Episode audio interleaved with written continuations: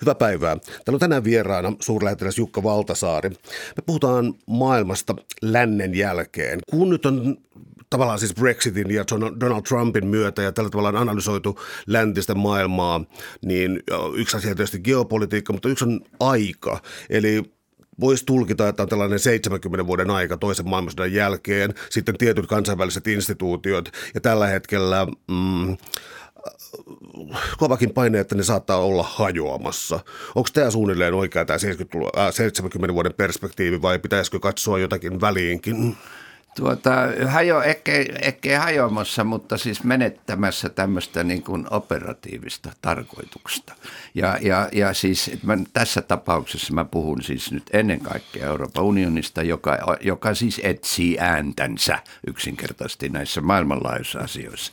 Ne, ne keskittyvät itsensä niin kuin kuntoon saattamiseen, joka on tärkeää ja oikein, mutta mä puhun tästä isosta näkökulmasta. YK on nyt niin kuin tämmöisessä yleisessä debatissa vähän sivussa ja aivan turhaan, koska se on esimerkiksi ympäristökysymyksessä, se on se foorumi, jossa, jossa voidaan asioita käsitellä kaiken kaikkiaan. Että se ei ole sillä tavalla jälkeen, mutta siis se, se, on, se on sillä tavalla toisaalta, kun mä tätä otsikkoa valitsin, niin, niin, niin tuota, se on, se on niin kuin, mitenkä mä sanon, idea – kadoksissa ja, ja monista syistä. Siis turva, yhteinen ulko- ja turvallisuuspolitiikka Euroopan puolella ei ole oikein syntynyt. Maailman talouskriisi ei ole tuottanut semmoista itse itseään säätelevää mekanismia Eurooppaan. Pakolaiskriisi hajottaa pahasti yhteiskuntia ja niin poispäin. Siis tällä tavalla, sitä ei oikein saa santua niin kuin jaksotettua, mutta sanotaan, että siinä on, siinä on semmoinen siirtymä, joka on oikeastaan ollut tapahtumassa hyvän aikaa ja siinä on semmoinen pointti tässä. Havaittiinko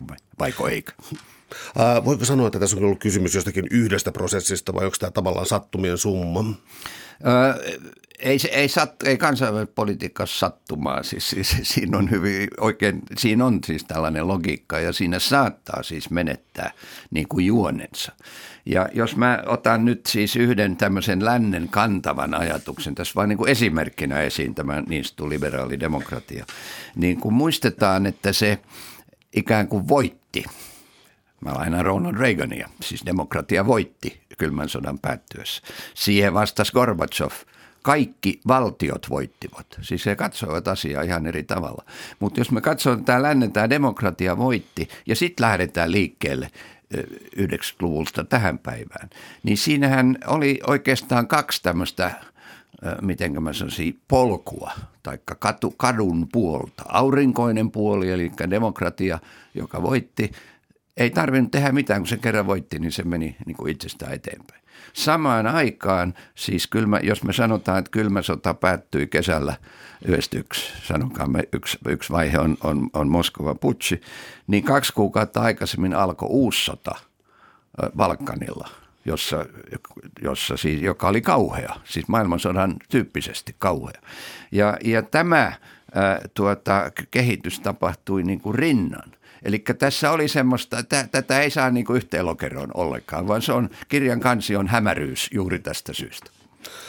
No jos pysähtyy hetkessä aikaa tuohon Balkaniin ja siis Jugoslavian hajoamissotiin, niin siinä on esimerkiksi yksi asia, millä voi selkeästi puuttua tähän päivään. Mä viittaan siihen, että Venäjä ja Serbia on perinteisesti olleet liittolaisia Aina. ja Vladimir Putin äh, sanoisiko nyt jollakin lievällä tavalla oli hieman harmistunut näistä Jugoslavian hajoamissodesta ja Naton osallistumisesta siihen ennen kaikkea harmissaan tästä, tästä tuota Kosovon kriisin liittyvästä pommituksesta ja mun käsitykseni siis tietonieni mukaan ennen kaikkea harmissaan siitä, että, että heille ei edes kerrottu. Siis se, se, se oli semmoinen niin kuin kunnon suurval, kunnon siis tämmöinen niin kuin, äh, miten mä sanoisin, suurvallan perinne, niin siihen liittyy semmoinen, että sitä ei saa loukata. Ja tästä oli yksi näistä, näistä elementeistä. No, mutta jos lähdetään suunnilleen tähän toisen maailmansodan aikaisen aikaan, siis siihen kun sanotaan sellaiset instituutiot kuin YK sodan jälkeen, EUn esimuodot ja NATO alkaa kehittyä, niin kuinka tietoinen tämä tällainen, voisi käyttää monenkinlaista sanaa, Eurooppa-projekti tai sitten oli myös niin kuin tietoisesti se, että, että Eurooppa tai että Ranska ja Saksa eivät koskaan enää sotisi, niin kuinka tietoista maailmaa tässä rakennettiin ja kuinka oikeastaan amerikkaehtoisesti, mitä ei välttämättä huomaa heti? Tuota, se oli hyvinkin niin kuin, tietoista suunnittelua ja se on sitä, mitä enemmän sitä näin niin kuin, miten mä sen vuosien jälkeen katsoo sitä tietoisempaa. Ja, ja, ja kun mä tässä kirjassa niin kun kuvaan se kuvan, siis kun otsikko on lännen jälkeen, niin ensiksi pitää tietysti määritellä, että mikä on länsi. Ja se on, tämä on se tämän kysymyksesi niin kuin se ydin. Ja, ja tuota, ja jos se tiivistää näiden loistavien sanaseppojen sanontoihin, niin Churchill sanoi siis sodan päätyttyä 44-45, että, tai 45, että tämä kolmi, toinen 30-vuotinen sota ei enää voi jatkua. Eli 1445 oli hänelle yksi jakso, ja siihen yhteen jaksoon sisältyi kaksi sotaa, kahdesta miljoonaa esimerkiksi tämmöinen luku pyörii kuollutta, valtava määrä kaikenlaista tuhoa, etnistä puhdistusta, kansallisvaltioiden kielteisten piirteiden esiintuloa. Siis tähän aikaan ei ole menoa takaisin. Se on hyvä tämän päivän keskustelussa kansallisvaltioiden paluusta muistaa, mihin ei pidä mennä takaisin. Siinä on myönteiset puolet myöskin. Ja tästä syntyi semmoinen ajatus, ja se ajatus on, Niinistö käy presidenttimme käyttää nelijalka esimerkkiä. Siinä on arvot, jotka ovat siis nämä valistuksen ajan läntiset liberaaliset arvot. Ja siinä ennen kaikkea, kun mä oon tuossa poiminut esiin, vapaus puutteesta ja vapaus pelosta. Ja, ja kun sitten mitkä oli nämä neljä jalkaa arvot, YK, Maailmanpankki, kansainvälinen hallinta, kaikki tämä. Sen lisäksi Euroopan jälleen rakennus, äh, ensiksi Marshall-apu, sitten siis hiili- ja teräsyhteisö, Euroopan yhteisö, äh, Euroopan unioni, siis integraatio yli malkaan ja sitten turvallisuus, jotta tämä voi tapahtua. Ja sen, se on, se, siinä on tämä sen ajan hyvin määrätietoinen ja radikaali päätös Yhdysvaltojen puolelta, Euroopan pyynnöstä tietenkin, ottaa Euroopan turvallisuus osaksi omaansa. Ja tämän nimi on Atlanttinen yhteisö tänä päivänä. Ja tämä kokonaisuus, sehän tuotti siis valtavan hienon tuloksen. Maailman, Euroopan historian pisin rauha, hyvinvointi, loikkaukset joka puolella. Ja, ja, tuota, ja, ja sitten sen lisäksi niin kuin normitti tätä maailman menoa sillä lailla, että, että näistä arvomaailmasta syntyy YK-sopimukset ja kaikki. Että siitä tuli ikään kuin sinne tapa ajatella, tai ainakin tapa, jonka avulla useimpien pitäisi ajatella. No Yhdysvallat on aina välillä äh, halunnut vetäytyä omiin oloihinsa. Juuri tänä aamuna huomasin vaan sattumalta CNN, että Donald Trump on ilmoittanut, että Yhdysvallat vähentää osuuttansa Naton rahoitukseen. Ähm, mutta tuota, Yhdysvallat, jos palataan vaikka tähän Marshall-apuun, niin kirjassa siis oli muistaakseni luku suunnilleen 5 prosenttia Yhdysvaltain bruttokansantuotteesta. Yhteis, useampana tähän, vuonna. Viisi, useampana vuonna. 5 pro, prosenttivuodessa on hyvä Prosentti, eli, eli valtavista summista siis puhutaan tässä silloin oli, kun, ne, mä, kun sanoo sen summan, joka oli silloin, mä muistan mitä se oli, se oli, sanokaamme parikymmentä miljardia, niin silloinhan kaikki sanoivat, että sehän oli pieni summa. Mutta se oli os, osuus bruttokansantuotteessa. Tämä, tämä prosenttihan on, on, on siis nykyään, niin kun sitten puhutaan jo niin kun tosi isoista luvuista. Moni yhdistää ensimmäisen ja toisen maailmansodan ja näkee ne tavallaan samana prosessina. Ja kuten viittasi tuohon Churchillin 30 vuoden, 30 vuoden äh, 30, uuteen 30-vuotiseen sotaan. Mutta tuota, alkoi syntyä sellainen oppi, jossa, jossa siis Natossa, ää, miten se muotoilitkaan sen, että Neuvostoliitto pidetään ulkona, Yhdysvallat pidetään mukana, tämä tärkeä kriteeri Joo. tässä, ja Saksa pidetään matalana. Joo. Se eli, oli tämä eli, lo, lo, ensimmäisen pääsihteerin tämä jälkeen jäänyt lause, siis se on se, minkä kaikki muistaa. Ja, ja, ja, ja tämä, tämähän on siis, kun tämä meidän Suomen NATO-keskustelu käydään minun mielestä tällä lailla hyvin – niin kuin, miten mä sen kaidasta näkökulmasta, liitytäänkö johonkin vai eikö. Ja sitten kun sanotaan, että ne, jotka liittymisen kannalla ovat NATO-intoilijoita, ne, jotka eivät ole, ovat esimerkiksi ulkopolitiikan sosiaalityöntekijöitä, tai siis tämmöisiä solvauksia liitetään tähän keskusteluun, niin se sivuttaa sen, minkä takia NATO tuota, perustettiin. NATO oli poliittinen. Siis ehdottoman poliittinen, kun se perustettiin. Ja se, tämä lause on poliittinen. Ja, ja tuota, mikä oli Naton, siis mikä oli tämä suurin ongelma tässä läntisessä yhteisössä, suurin häirikkö oli aina ollut Saksa, siis 1871 saakka. Saksa matalana johtuu siitä. Ja silloin sitten jaettiin miehitysvyöhykkeisiin ja tuettiin tuettiin ja päästä tuli liikkeelle, ei niin kuin pidätelty. Kasvu pääsi hyvin hienosti vauhtiin Euroopassa. Ja, ja toinen oli sitten, sitten tuota Venäjä, mutta vasta myöhemmin.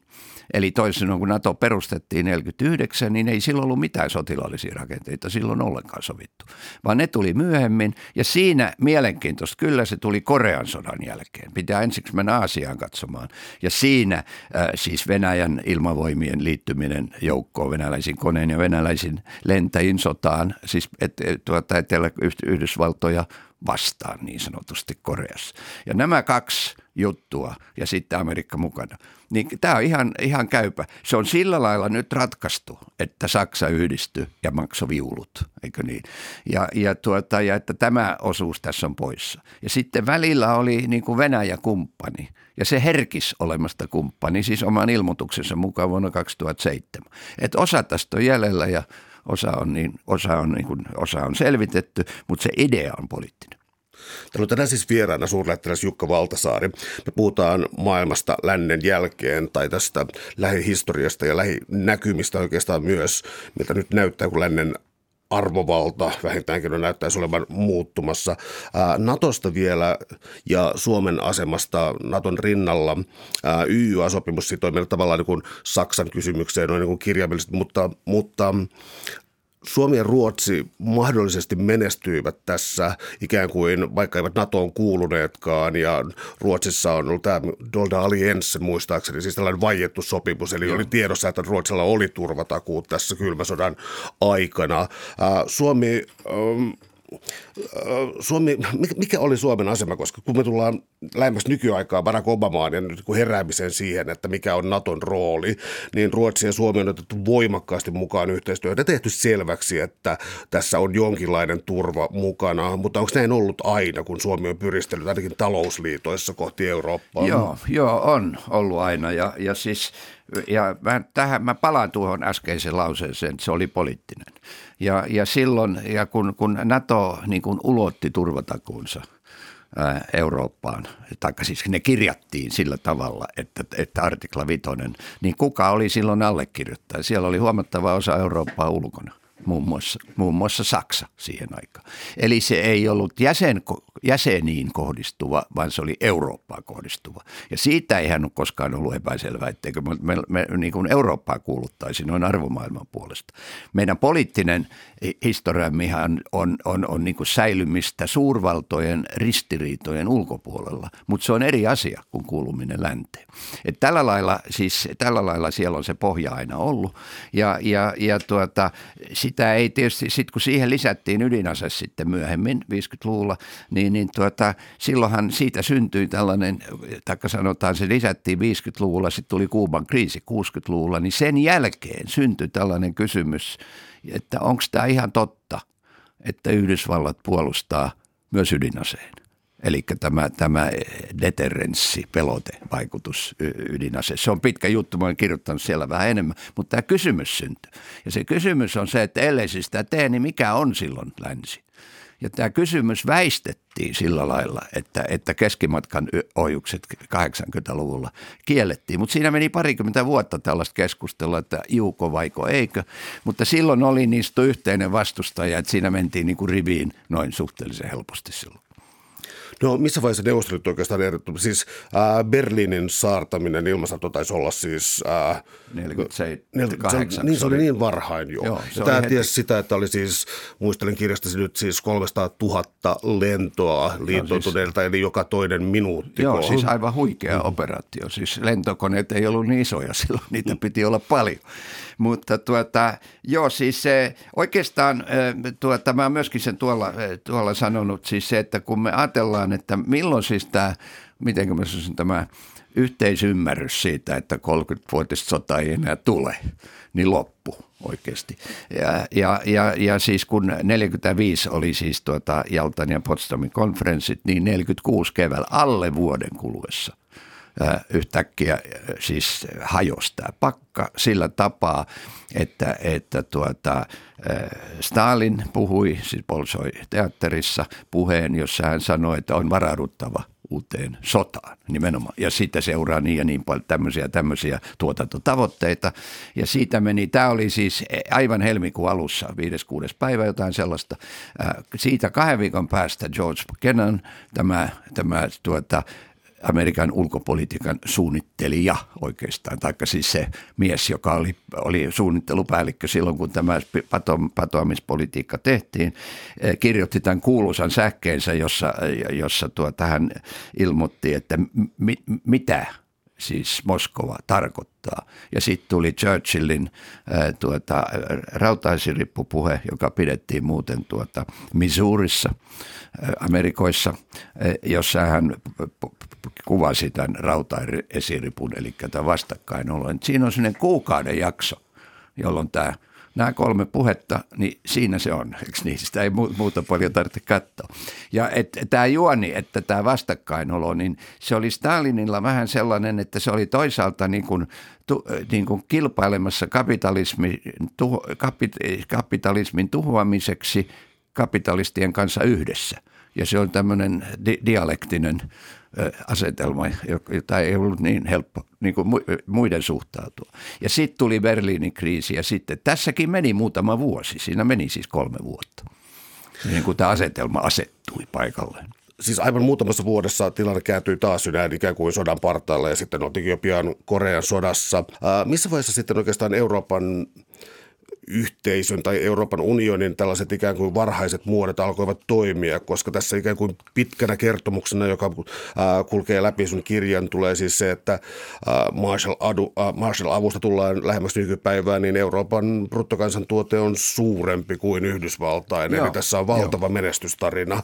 Ja se on tärkeä tuo tarina siitäkin syystä, että kun nyt puhutaan tällaista, tämä on, tämä on diili – sulle mulle, sulta pois mulle ja päinvastoin, niin tästä ei ollut yhtään kysymys integraatiossa. Ja, ja, ja tuota, sitten kun me niin kuin omalta kannalta me katsomme sitä, että ja kun meillä oli vaikeuksia aina siis koko kylmän sodan ajan niin kuin suhtautua instituutioihin, syyt oli ymmärrettävät, eli ne oli idässä, mutta, tuota, mutta siis tähän itse prosessiin hän me kyllä osallistuimme. Ja, ja kyllä siis tämä loikka, kun ajatellaan siis eh, sodan jälkeen, sota ennen sodan jälkeen, me oltiin siis tämmöinen agraaripitoinen yhteiskunta ja sitten me oltiin 90-luvun lopuksi maailman kilpailukykyisin valtio. Niin on se melkoinen loikka. Ja eihän me sitä ihan, kyllähän se edellytyksetkin kaipasi, eihän me sitä ihan itse keksitty. Eli siis tämä menestystarina, se on meille ollut niin kuin oikein hyvä tämä, tämä, tämä, tarina, tämä tarina 50 vuotta. No jos kuljetaan tässä hieman hypellen, ettei mennä täysin kronologisessa järjestyksessä, niin kuin sun kirjasi tässä ää, vapaasti kulkee, niin mitkä tuli sitten ikään kuin Eurooppaa hajottaviksi voimiksi? Siis yksi voisi olla Irakin sota, jonka mainitsit, joka aiheutti Joo, sitten Britannialle vähän erityistilanteen suhteessa muuhun Eurooppaan ja sitten pankkikriisi. Mentäisikö ensin vaikka tähän Yhdysvaltain ja Britannian erityissuhteeseen? Kääntyykö se jollakin tavalla Eurooppa-projektia vastaan?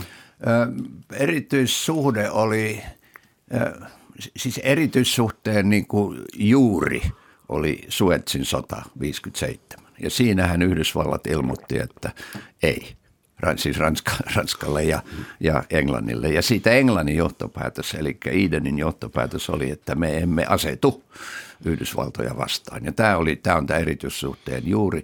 Ja, ja silloin kun Britannia oli irrallaan näistä Euroopan sy- systeemeistä, tarkoitan oli vain vapaakauppa-alueessa, mutta ei ollut, ei ollut tuossa yhteisöissä, niin silloin se, oli, se idea oli, että se oli tämmöinen kuin silta siinä Euroopan ja Amerikan välissä, joka toimii kuitenkin yhtenä yhteisönä.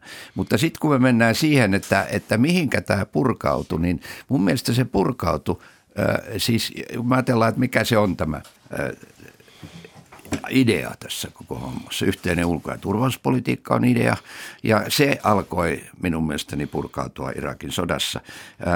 Mua joku, joka, kuka se oli, joka kritisoi mun kirjaa sanoi, että mä en ole maininnut George Bushia tässä asiassa, joka sen aloitti sen Irakin sodan. Se on totta ja se on ihan oikea kritiikki, mutta siis se, että Euroopan kannalta se seuraus oli se, että Englanti, Blair ja Ranska – asettuivat vastakkain ja nokikkain, harjoittivat erilaista politiikkaa. Englanti oli niin kuin, se erityissuhteessa edelleenkin, niillä oli samalla, muutenkin samanlainen näkemys kuin, kuin, kuin Amerikalla ja Ranskalla oli kilpaileva näkemys. Ja ne sen kaukana, kauempana just ei oikein voi ollakaan. Ne kaksi maata, joista tämä Euroopan yhteinen turvallisuuspolitiikka riippuu.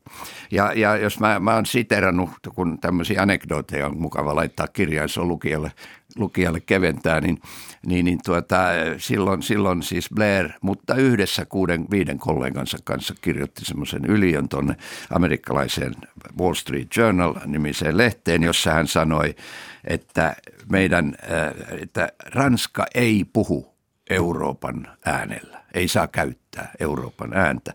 Ja Ranska, jonka politiikka perustuu siihen, että se käyttää Euroopan ääntä. Katsokaa tuota Macronia tällä hetkellä. Hän ryhtyy, ei vaan Euroopankin, vaan vähän isompaakin ääntä oikeastaan. Niin, niin, niin tuota, siihen aikaan presidenttilliseen puheparteen kuuluu Ranskassa sellainen tyylikkyys, erittäin hillitty tyylikkyys, vähän, vähän niin kuin Briteilläkin. Niin silloin, silloin Ranskan presidentti sanoi, että menetitte loistavan tilaisuuden vaieta. Ja siis tämmöiselle, niin kuin, tässä se hajosi se yhteinen, niin kuin, miten se idea. Ja se, se, sille, se pohja ei ole koossa edelleen.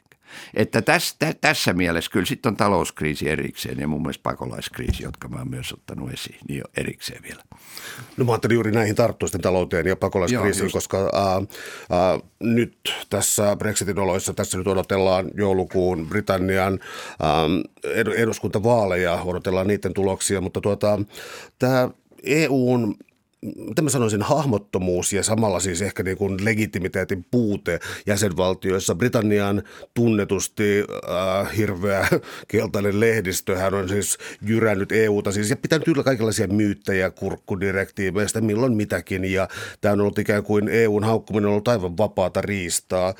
Sitten pankkikriisi romautti edelleen ää, ihmisten luottamusta ja yksi Brexitin pääasioista on siirtolaisuuden, pakolaisuuden äm, ja työ, työvoiman liikkuvuuden kritisoiminen. Mm, onko ihmisissä, tekikö EU väärin, että se ei kyennyt viestittämään, mitä se on kansalaisille, vai oliko tässä jokin sellainen, onko ihmisissä sellainen nationalistinen elementti, jota on saamarin hankala kytkeä pois? Se on, tämä, tämä jälkimmäinen on varmasti se, mitä kautta on helppo ajatella. Tämänhän voi argumentoida hyvin monista näkökulmista ja päätyy vähän erilaisiin tapoihin, erilaisin tavoin tulla siihen tulokseen, että tämä EUn ääni ei yksinkertaisesti kuulu. Mutta jos me tässä Britanniasta lähdetään, niin Siis siinä on tämä Amerikka-suhde, mutta sitten siinä on toinen ja se on se, että, että kaikki Britannian pääministerit, katsotaan miten Johnsonin käy, mutta siis Maggie Thatcherista lähtien ovat kaatuneet siihen, että konservatiivipuolueen sisäinen, sisällä vallitsee erimielisyys Euroopan unionista. Siis politiikasta. Ja, ja tuota, se vallitsee siis edelleenkin. Ja, ja, ja tuota, kaatuuko Johnson vai ei, niin siitä riippuu sitten Brexit. Siis tähän mä en sano yhtä, mä en käsitä tätä, niin mä en sano siis mitään mielipidettä siitä, miten siinä mahtaisi käydä. Mutta sen mä sanon kyllä, että, että siis – jos me ajatellaan, että mihin Eurooppa voisi rakentaa, siis sanotaan, että jos me voitaisiin sanoa, että me eurooppalaiset, niin kuin Amerikan presidentti sanoo, my fellow Americans, amerikkalaiseni, niin eurooppalaiseni, niin kyllähän siihen kuuluu siis demokratia, edistyksellinen demokratia, monet tällaiset arvot. Ja jos nyt Britanniassa siis pääministeri ehdotti tässä kaksi kuukautta sitten, että pannaan tuota Euroopan vanhin parlamentti lomalle – jotta asiat menis joutuisasti eteenpäin. Niin minusta tämä ei kuulu tähän demokratiaan. Ja se, se on kummallista ja se tuotti tilanteen, jos ei voi tehdä päätöksiä, niin mitä siellä tapahtuu, niin katellaan nyt. No miten sellainen, että jos palataan tähän, että pidetään Amerikka mukana ja Neuvostoliitto ulkona ja Saksa matalana, mutta tässä tilanteessa, jossa Amerikka on uhkaavasti ulkona ja sitten toisaalta tuota, sen mukana kenties ää, Britanniaa katsotaan, mitä tapahtuu, mutta yksi esitetty ratkaisu voisi olla se, että Saksa nousee ja ottaisi roolinsa Euroopan unionissa myös sotilaallisesti. Onko tämä todennäköinen tai mahdollinen skenaario? Se on minusta... Äh kaikkihan on mahdollista, mutta Saksan, Saksa on, Saksan puolustusvoimat. Ja mä sanon puolustusvoimat nyt sen takia, että siis jos otetaan rooli turvallisuuspolitiikassa, niin siellä on oltava siis puolustusvoimat, sitten on oltava yhteinen suunnittelu, sitten on oltava niin kuin, komentojärjestelmät ja näin. Ja tällä kertaa siis komentojärjestelmiä on Natolla ja Yhdysvalloilla ja yhteistä suunnittelua on Natolla, mutta ei EUlla, eikö niin yhteisiä joukkoja, ei ole oikeastaan Natollakaan, vaan ne on siis kansallisia joukkoja. Että tämmöinen niin kuin, korvaaminen. Saksan, Saksa on kovasti säästänyt puolustuksessaan ja se ei ole hyvässä kunnossa yksinkertaisesti, jos puhumme merivoimia ja ilmavoimia. Tämä on pitempi juttu sitten. Mutta tuota, se, että se korjattaisiin noin vaan, siis Saksassa, jolla on tämä menneisyys kuitenkin hallussa, että ei riittää taisteleminen, eikö niin? Ei joukkoja, edes rauhanturvajoukkoja Balkanille ensimmäinen kerta Afgan, eikä Persialahden sotaan, niin silloin, että se yhtäkkiä ryhtyisi niin kuin sanomaan, että mepäs tässä ryhdistäydymme, kaksinkertaistamme niin poispäin, niin en pidä mahdollisena ollenkaan. Tai sitten se on suuri asennemuutos siinä maassa. Täällä on tänään siis vieraana suurlähettiläs Jukka Valtasaari. Me puhutaan maailmasta lännen jälkeen, eli siis ää, läntisen Euroopan Yhdysvaltain vaikutuksen mahdollisesta rapautumisesta, joka tässä saattaa olla käsillä. Tuota, tuntuu siltä, että geopolitiikka on nyt tullut takaisin voimakkaasti. Venäjällä puhutaan Euraasiasta, joka tuntuu olevan aika sotilastrateginen sana koko Euraasia ja siinä mielessä ehkä kannattaisi välttää, mutta moni tuntuu hyväksyvän ajatuksen siitä, että suurvalloilla saa olla jonkinlaisia puskurivyöhykkeitä. Itse en ole, en ole sitä mieltä, mutta tota, um, 2008 Georgian sota, Krimin valtaus, joka oikeastaan kuuluisi siis Ukrainalle. Ja siis 2008 oli ymmärtääkseni siis ensimmäinen tällainen invasiosota, mitä on ollut siis rauhan jälkeen. Eli, eli tällainen ajatus etupiiristä ja puskurivaltiosta, pitääkö nyt jotenkin hyväksyä, että sellainen on tullut takaisin?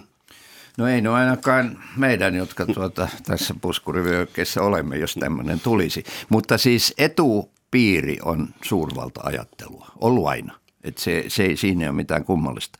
Ja, ja sitten se ongelmahan syntyy sitten siitä, että, että tälle, peri, tälle periaatteelle etupiireistä niin kuin alistuu kansalliset rajat. Ja sen takia – näitä, se, sen takia syntyi siis Wilsonin rauhanohjelma Versain sopimus, joka perusti kansalliseen itsemääräämisoikeukseen, joilla on rajat. Taikka Etykin 75-sopimus, jossa, jossa rajojen kunnioitus oli perusta, plus sitten ö, oikeus liittyä semmoiseen liittymään kuin haluaa. Eli onko tämä tullut takaisin, se etupiiri juttu on, ja siis se, sen, ei voi sanoa, että passiivimuodosta on hyväksytty. Suur suurvallat ehkä hyväksyvät ja neuvottelevat. Molotov-Ribbentropista puhutaan kovasti nyt, mutta ei meidän muiden pidä siis hyväksyä, eikä me hyväksy ja me harjoitamme politiikkaa ää, siltä kannalta. Se mainitsi Euraasian, niin, niin tuota, ää, se on ilmestynyt nyt, se on siis sillä lailla mielenkiintoinen juttu, että se on nyt ilmestynyt tähän Moskovan tähän kielen käyttöön. Ja, ja siellä, siellä on oikein, onko se Irbotsk vai mikä oli tämä tutkimuslaitos, joka, joka tuota, tätä asiaa ajaa. Siellä on herra Dugin sitä ajamassa ja hän on sitä tämmöisiä puheita pitänyt jo meidän tiedustelut lähteidemme mukaan jo 90-luvun saakka, mutta nyt ne on tämmöistä valtiollista vallankäyttöä olleet mä sanoisin vuosikymmenen vaihteesta saakka. Mä muistan nähneeni Putinin pääministerikaudella hänen lauseensa Euraasiasta, joka on siis, eh, joka, hän, joka hän, hänen mukaansa on Lissabonista Vladivostokkiin. No sitten me voimme herättää kysymyksen, missä se on Euroopan unioni tässä hommassa. Mutta se Euraasia oikeasti, se juontaa juurensa tämmöiseen strategiseen vanhaan ajatteluun, jossa on niin meri, meri vallat ja ma- maavallat. Ja, ja tuota, e, e, sodan jälkeen oli tämmöinen debatti, että kuka, kuka näistä perii tämän vahvan aseman. Ja silloin oli tämmöinen maavalta-ajattelu, koska laivastot oli, niin kuin Britannian laivastot oli mennyttä ja näin.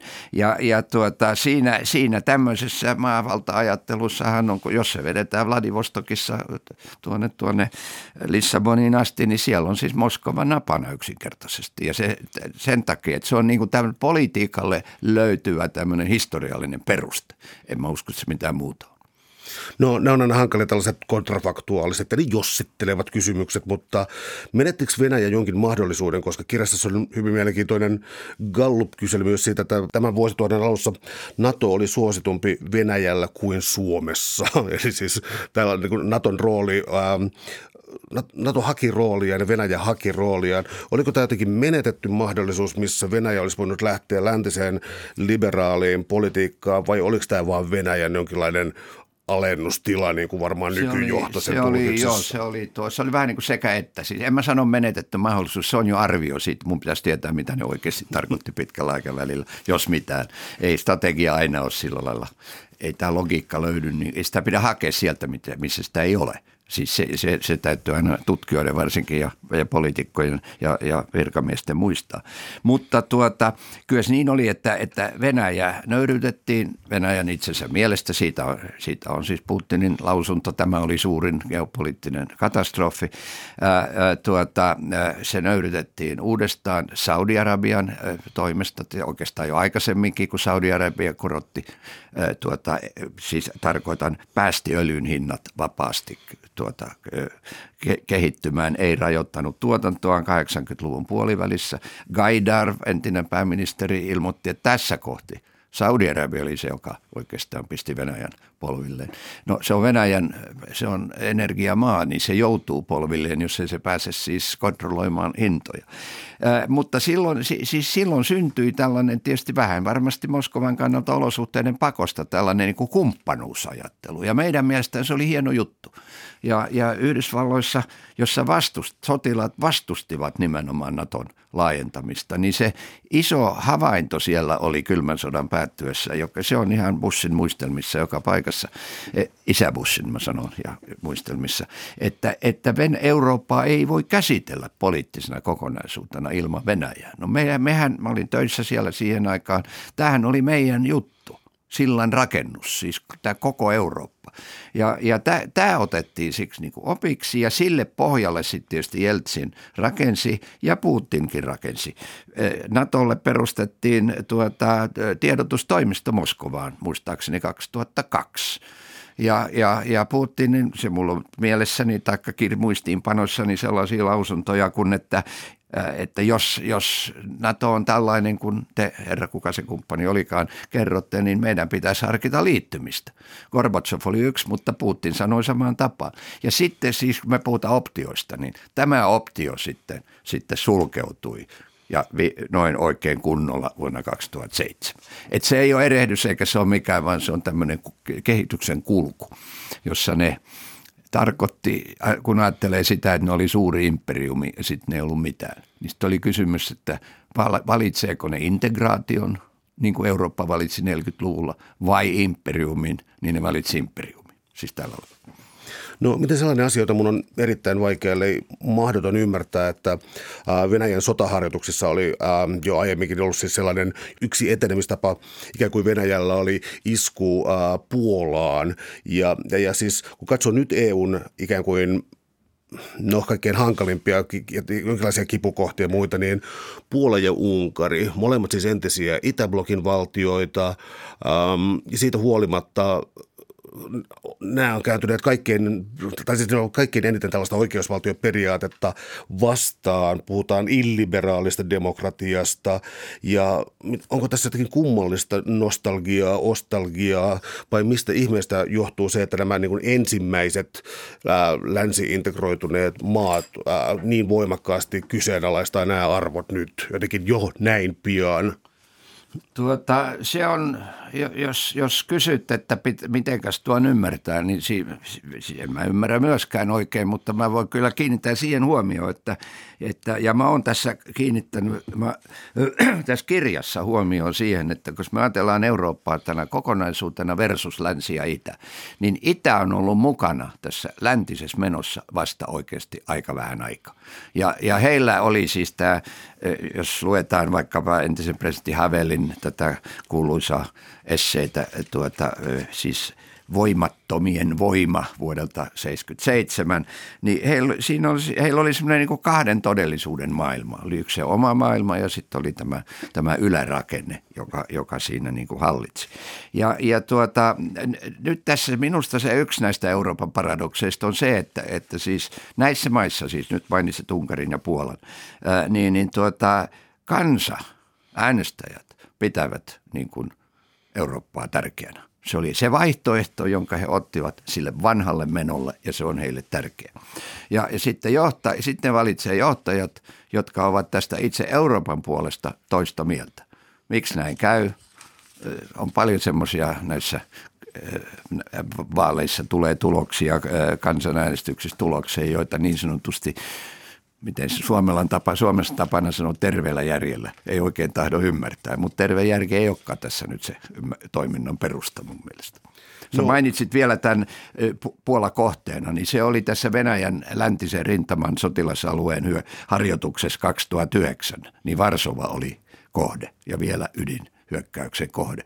Ja se oli, se oli semmoinen yksi niitä havahduksia täällä muualla Euroopassa, että nyt nyt, eikö niin? Tähän voisi pysähtyä ehkä vähäksi aikaa keskustelemaan tästä, koska siis ydinaseet ja niiden käyttö on tullut takaisin. Siis ydinase ikään kuin nyt ymmärretään jälkikäteen, kuinka hyvin tämä tasapaino toimi kylmän sodan aikana. Ää, ymmärrettiin myös se, että jo ydinaseesta puhuminen ää, oli jo, oli jo niin kuin sotilaallinen tavallaan teko jo sinänsä. Ja sitten ydinaseihin liittyy sellainen paradoksi, että mitä pienempi ydinase, niin sen matalampi kynnys mahdollisesti käyttää sitä. Ja nyt Venäjä on tuonut siis, sekä Yhdysvallat että Venäjä on irtaantunut keskipitkän matkan ää, ohjusten kiellosta muistaakseni, ja Venäjällä on käytössä aivan uusi mannerten välinen ballistinen ohjus, joka on sellaista koko luokkaa, mitä ei ole aiemmin nähty. Miten, miten tähän tulisi suhtautua? Tähän pitäisi suhtautua siis, minä suhtaudun äärimmäisen huolestuneena ja taatusti monet muut. Ja, ja sitten on toinen tapa suhtautua on, on, on se, että kun sä mainitsit, että ydinaseita ei ole siis käytetty, ne on tabu on ollut tabu, niin voi suhtautua sillä lailla poliittisesti, jos ne on kerran tabu, niin mitäs niihin nyt investoida kannattaa. Siis tässä tapauksessa sekä Yhdysvaltojen nyt ei vielä Yhdysvalto, Yhdysvalto vasta tulossa siihen, mutta Venäjälle. Se on siis 10 miljardia vuodessa, joka tähän, tähän kehittelyyn menee. Ja, ja tuota, ydinase siis on tabu, sitten se on toisaalta pelote – sen olemassaolo on pelote, joka pitää ihmisiä paikallaan ja sitten sitä kautta äh, tullaan tähän mainitsemaasi paradoksiin jälleen, että mitä pienempi sen vaarallisempi.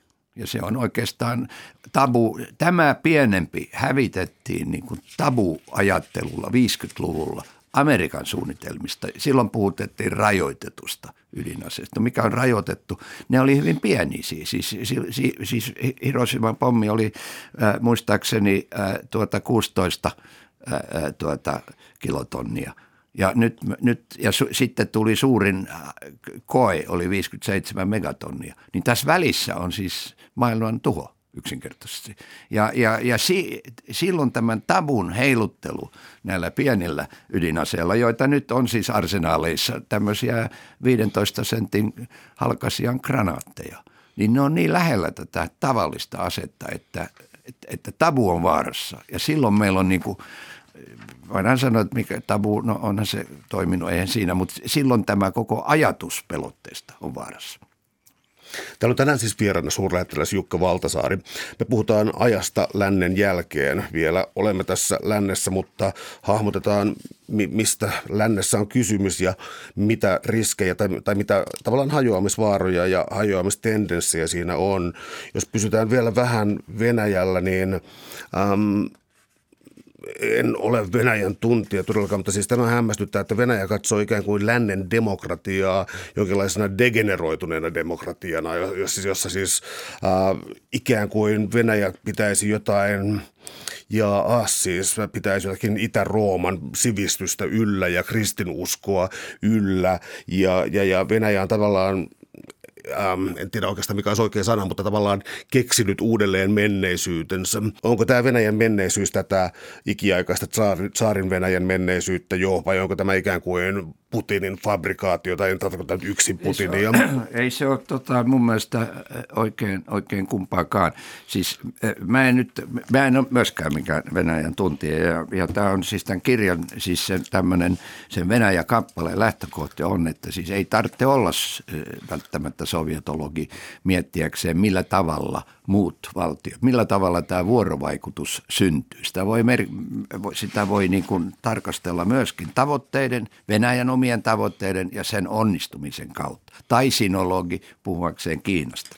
Mutta siis se, mikä kun sä mainitsit tätä, tätä niin kuin vanhaa perinnettä ja historian paluuta, niin se on kyllä sillä lailla selvä, että, että siis äh, ja nyt tässä tapauksessa ei tarvitse olla Venäjän tuntia, mutta voi lukea, mitä heidän presidenttinsä sanoo näissä julkisissa puheenvuoroissa ja kovalla äänellä, siis tehdäkseen selväksi asiat, ää, niin, niin tuota, sinnehän ilmestyy tällainen tuhatvuotinen Venäjä, joka juontaa siis Kiovan Venäjään ja siellä prinssi Volodymyriin – joka on venäjäksi Vladimir ja, ja, ja norjaksi Valdemar, kun hän oli, hän oli viikinkin alun perin. Ja, ja, tuota, ja, ja sieltä, sieltä syntyy siis tämmöinen, niin kuin kaikilla kansoilla on tarinansa, niin kuin sanottu. Ja tämä on tuhatvuotisen Venäjän tarina, niin se, se juontaa siihen. Mutta sen tarinan siis yksi tämmöinen poliittinen ulottuvuus on siinä, että Ukraina ei ollut Venäjästä erikseen ollenkaan. Ja tämmöisiä näitä lauseitahan on, on tuolla tiedustelumapeissa vaikka millä, mi, miten paljon, että mikä se Ukraina on, eikö niin? Ja, ja julkisissa, julkisissa Venäjän puheissa. Että tällä viisiin, niin siinä, siinä on siis tarina, joka suurvallalla varsinkin kuuluu olla tarina. Amerikan tarina on vapaus ja arvot ja näillä, näillä on siis tämmöinen historiallinen tarina.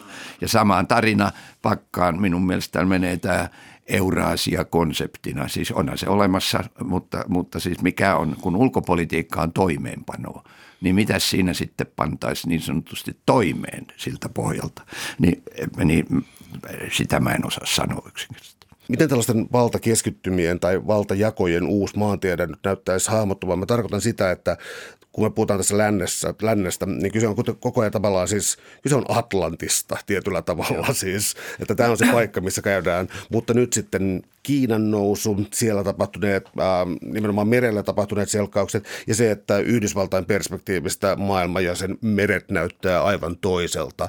Jos lähtisi tähän Yhdysvaltojen perspektiiviin, onko niin, että historiassa esimerkiksi jotkut Pearl Harborin hyökkäykset muut on paljon suuremmassa osassa kuin me ajatellaankaan. Me ajatellaan vain Normandiaa aina. Joo, ja siis tämä on, tämä on semmoinen – mä oon tässä kirjassa, kun, kun se on lännen jälkeen, niin Kiina on siellä viimeisenä. Jos mä sanoisin, olisin kirjoittanut, sanokaamme, ää, maailman järjestyksen jälkeen. Tämä otsikkohan tulee se, oikeastaan osittain tulee sellaisesta havahtumisesta, jonka, jonka mä näin yhdessä Münchenin turvallisuuskonferenssissa, siis, siis turvallisuuspolitiikan Davosin raportin kansi kaksi vuotta sitten oli totuuden jälkeen, lännen jälkeen – ja maailmanjärjestyksen jälkeen. Totuuden me tiedetään, siis se on nyt syntyy toisella lailla. Mutta tämä maailmanjärjestyksen järkytys, niin silloin se kir- olisi ihan toisin päin pitänyt kirjoittaa. Se olisi pitänyt aloittaa Kiinasta. Ja Kiina on nyt se, mikä tässä on niin kuin, miten mä se järkyttänyt tätä tasapainoa. Ja nyt kun mä sanon tasapaino, niin mä sanon sen sen takia, että kaikki suurvallat ajattelee tasapainon avulla. Siinä on tämmöinen syntyykö tilaa tyyppinen ajattelu. Ja Kiinalla on sitten tämä ihan tämä oma historiallinen kehityksensä, niillä on tämä oma 40 vuoden talouskehityksensä ja niillä on, ne on, ne on niin kuin muodostuneet niin vahvaksi taloudelliseksi vallaksi, että – ne, siitä on tullut geopoliittinen tekijä kaikille. Meidän taloussivuilla puhutaan kauppasodasta, minä puhun mieluummin tullikiistoista, koska se sota, jos se syntyy, niin se, se mennään sitten sit mennään tänne teknologian korkealle puolelle, eli, eli 5G ja näihin asioihin. Mutta tuota, onko, onko merivalta tärkeä? Suurvallan kuuluu voida operoida merillä, äh, äh, siis suurvallan omaisesti – Tämähän on Jean näissä puheissa, varsinkin siinä puoluepuheessa esillä. Ja niiden kuuluu voida operoida avaruudessa, koska siis avaruus on koko tämä meidän teknologia alkaen me taskussa olevassa Applein puhelimesta, niin ne on kehitetty avaruutta varten, avaruustutkimusta varten. Ja, ja tuota, nämä, on, nämä on nämä suurvallan kriteerit ja, ja, tuota, ja, ja kun katsotaan nyt, kun puhut Kiinasta, niin, niin, niin kun Kiina nyt varustautuu ja ilmoittaa, miten se ryhtyy suurvallaksi, tosin vuonna 2049, ei suinkaan nyt, niin, niin tuota sen merivaltuus rajoittuu toistaiseksi minusta Etelä-Kiinan mereen. Ja nämä laivastorakennusohjelmat ovat sellaisia. Ja sen sitten jatkamiseen Intian valtameren kautta ja nyttemmin mahdollisesti Pohjoisväylän kautta, koska ovat Grönlannista kiinnostuneita. Ja, ja tuota, mutta se on niin kuin sanoisinko se on menossa, mutta noin vakavasti hieman tuonnempana.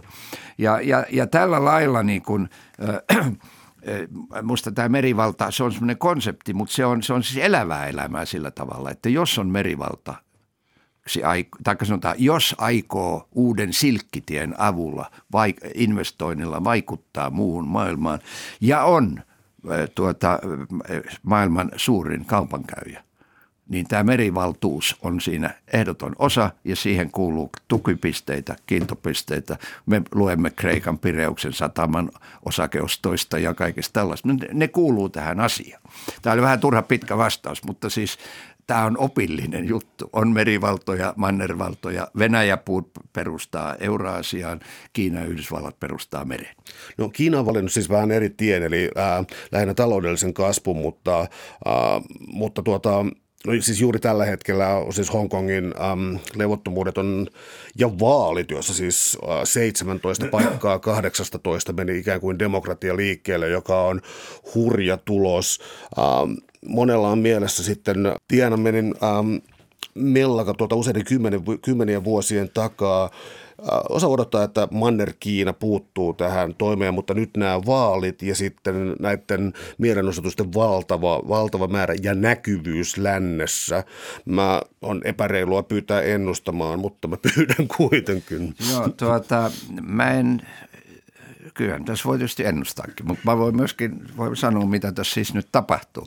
Ja, ja siis, ja, ja, mutta ennen kaikkea mä korostan sitä, että jo Tiananmen, ja siinä mä on, tämä Tiananmen on, on kerrottu siis semmoisen tarinan – avulla, että mä olin mukana, pääsin onnekseni mukaan presidentti Koiviston ensimmäiseen, tai suom, ensimmäiseen suomalaiseen presidenttivierailuun, jossa, jossa tuota, oli Tiananmen Square tuli viisi kuukautta sen jälkeen, jonka vierailun aikana pääministeri Li Pang kertoi, millä tavalla Kiina kehittyy ja mikä on siinä kommunistipuolueen rooli. Siis hän kertoi tämmöisen kapitalistisen tyyppisen keihäänkärkityyppisen kehityksen, siis osat alueet kehittyy nopeammin ja kehitetään, ne vetää muita perässään. Siitä seuraa eri, eri, eri arvoisuutta, eri puraa, tarvitaan kuri ja sit, sitten tuota, näin mä, mulla on ne, mulla, mä niin tein ne muistiinpanot vähän niin kuin jälkikäteen, kun siellä nyt ei ihan saa kirjoittaa koko aika ylös tämmöisessä tilaisuuksissa. Ja, ja sitten tuota, ja tämä jäi mulle mieleen, se oli niin selkeä viesti, että näin me toimitaan ja älkää puuttuko meidän ihmisoikeuksiin. Se oli sen, sen tapainen viesti. Ja, ja sitten mennään Tiananmen Squareille, niin johdolla meni, Kiinan johdolla meni kuusi viikkoa miettiikseen, että onko tämä tarvittavaa vapautta, sitä uuden Kiinan uutta vapautta vai onko se konfutselaisuuden näkökulmasta anarkiaa ja ne valitsi sen jälkimmäinen, jälkimmäisen. Ja tällaista valintaa ne ei voi tehdä Hongkongin osalta, koska niistä on nyt tullut tämmöinen suurvalta ja heille on, siis itseisarvo oli jo 97 oli se, että Hong, Hongkong liittyessään Kiinaa jää toimimaan niin kuin ennenkin, mitä tulee oikeuslaitokseen, mitä tulee vapauksiin, mitä tulee lehdistövapaukseen ja varsinkin – tuota, varsinkin finanssikeskuksena. Ja mä oikein itse olen kysynyt tämän kysymyksen juuri silloin sikäläiset varaministeriltä, että onko se näin? Ja sanoi, että se on ehdottoman välttämätöntä Kiinan kehittämiselle. Ja kun mä sitten sanoin, että entäs, entäs miksei Shanghai? Sanoin, että tämä on 97 tapahtu. 20 vuotta menee ennen kuin se on sillä tasolla. No on mennyt kaksi vuotta. Ei se ole vielä sillä tasolla, koska meillä on siis nämä suurista finanssikeskuksesta Lontoa ja, tai, tai New York ja Lontoa ovat siis toimii niin kuin läntisin menoin. Kiina toimii sen sopimuksen perusteella, minkä ne teki 47, jossa nämä vapaudet on kirjattu. Tämä on siis paljon vaikeampi ja hankalampi. Ja mä ennustan, että ei puutu. Voi olla, että puuttuu joskus, mutta yrittää kaikkensa, että ei puutu. Ja tässä mä kiinnitän tuota huomiota ja kuulijoiden huomiota siihen, että viime viikon vaihteessa, oliko se viime perjantain tai oliko se peräti tämän viikon alussa, tuota Alibaba-yhtiö, tämä suuri verkkoyhtiö, meni pörssiin Hongkongissa.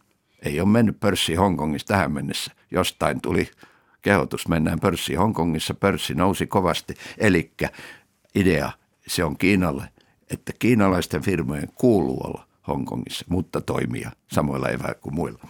Jälleen vähän pitempi vastaus, mutta se on, nämä, on, nämä, on siis, nämä on todella hankalia päätöksiä kiinalaisille ja ne, ne voi mennä ihan oikein ja väärin heidän näiden isojen tavoitteiden kannalta. Voisi vielä tässä lopuksi pohtia, tuota, että kuka tavallaan lännen lippua tai soihtua tai vapauden soihtua kantaa, koska ähm, no siis viime aikoina Yhdysvaltoja on voinut seurata järkytyksellä, mutta muistutat kirjassa myös sellaisista asioista, että tämän pakolaiskriisin takia, niin äh, oikeistopopulistisia puolueita on vähän joka toisessa maassa tällä hetkellä vallalla. Ja sitten se, että ähm, Euroopan on rakennettu, mä vilkaisen täältä muistiinpanoista 1200 kilometriä uutta piikkilanka-aitaa. Eli nämä luvut on siis tällaisia, että jos me kauhistellaan Trumpin äh, Meksikon rajan muuria, niin... Se on vähän sama mittainen se luku siellä. Joo. Joo. Eli samoissa liikutaan. Onko meillä varaa moraaliseen ylemmyyteen suhteessa Yhdysvaltoihin? Ja ei minusta, mutta siis, mutta, ja, mutta se, on, se on ollut tämmöinen äh, miten mä sanoisin, vanhan Euroopan, äh, de Gaulle sanoi, sivilisaation äiti ja Amerikka on sen tytär. Siis tämä tämmöinen perhesuhde, joka on olemassa, johon, johon perustuu kummankin puolen respekti, joka on muuttunut sillä lailla, että tytär on vähän kasvanut aikuiseksi ja voimistunut ja, ja Eurooppa on taas harmaantunut ja tällä lailla. Niin, niin, niin tuota, eh, kyllä tämä, miten mä sanoisin, että jos, jos tästä Atlantin yhteisöstä siis ei pidetä kiinni ja keinoja on paljon alkaen kaupasta ja alkaen ihan tämmöistä elävästä elämästä. Välttämättömyyksiä on paljon alkaen ilmastokysymyksistä ja tällaisesta. Ja tuota, Euroopan roolikin on niissä korkea ajattelemme 5G, jolla on Euroopassa on kaksi isoa firmaa ja Amerikassa ei ole yhtään. Kolmas iso on kiinalainen. Niin siinähän on niin kuin, miten mä sanoisin, askel, askeleelta edettäessä niin kuin tilaa yhteistyöhön vaikka millä mitalla. Ja, mutta tämmöisen niin kuin yhteisen moraalisen lipun kantaminen nyt, niin ensinnäkin mikähän se lippu olisi ja toisekseen kuka sitä kantaisi. Tämä, tämä on siis, tarkoitan kantaa voi, mutta marssiko väki perässä. Se on, se on, se on toinen juttu. Tämä, tämä on siis, älä tätä kysy, siihen ei ole vastausta. En, en mä luule oikein kellään. Suuret kiitokset keskustelusta Jukka Valtasaari. Oli kiitos, kiitos kutsusta.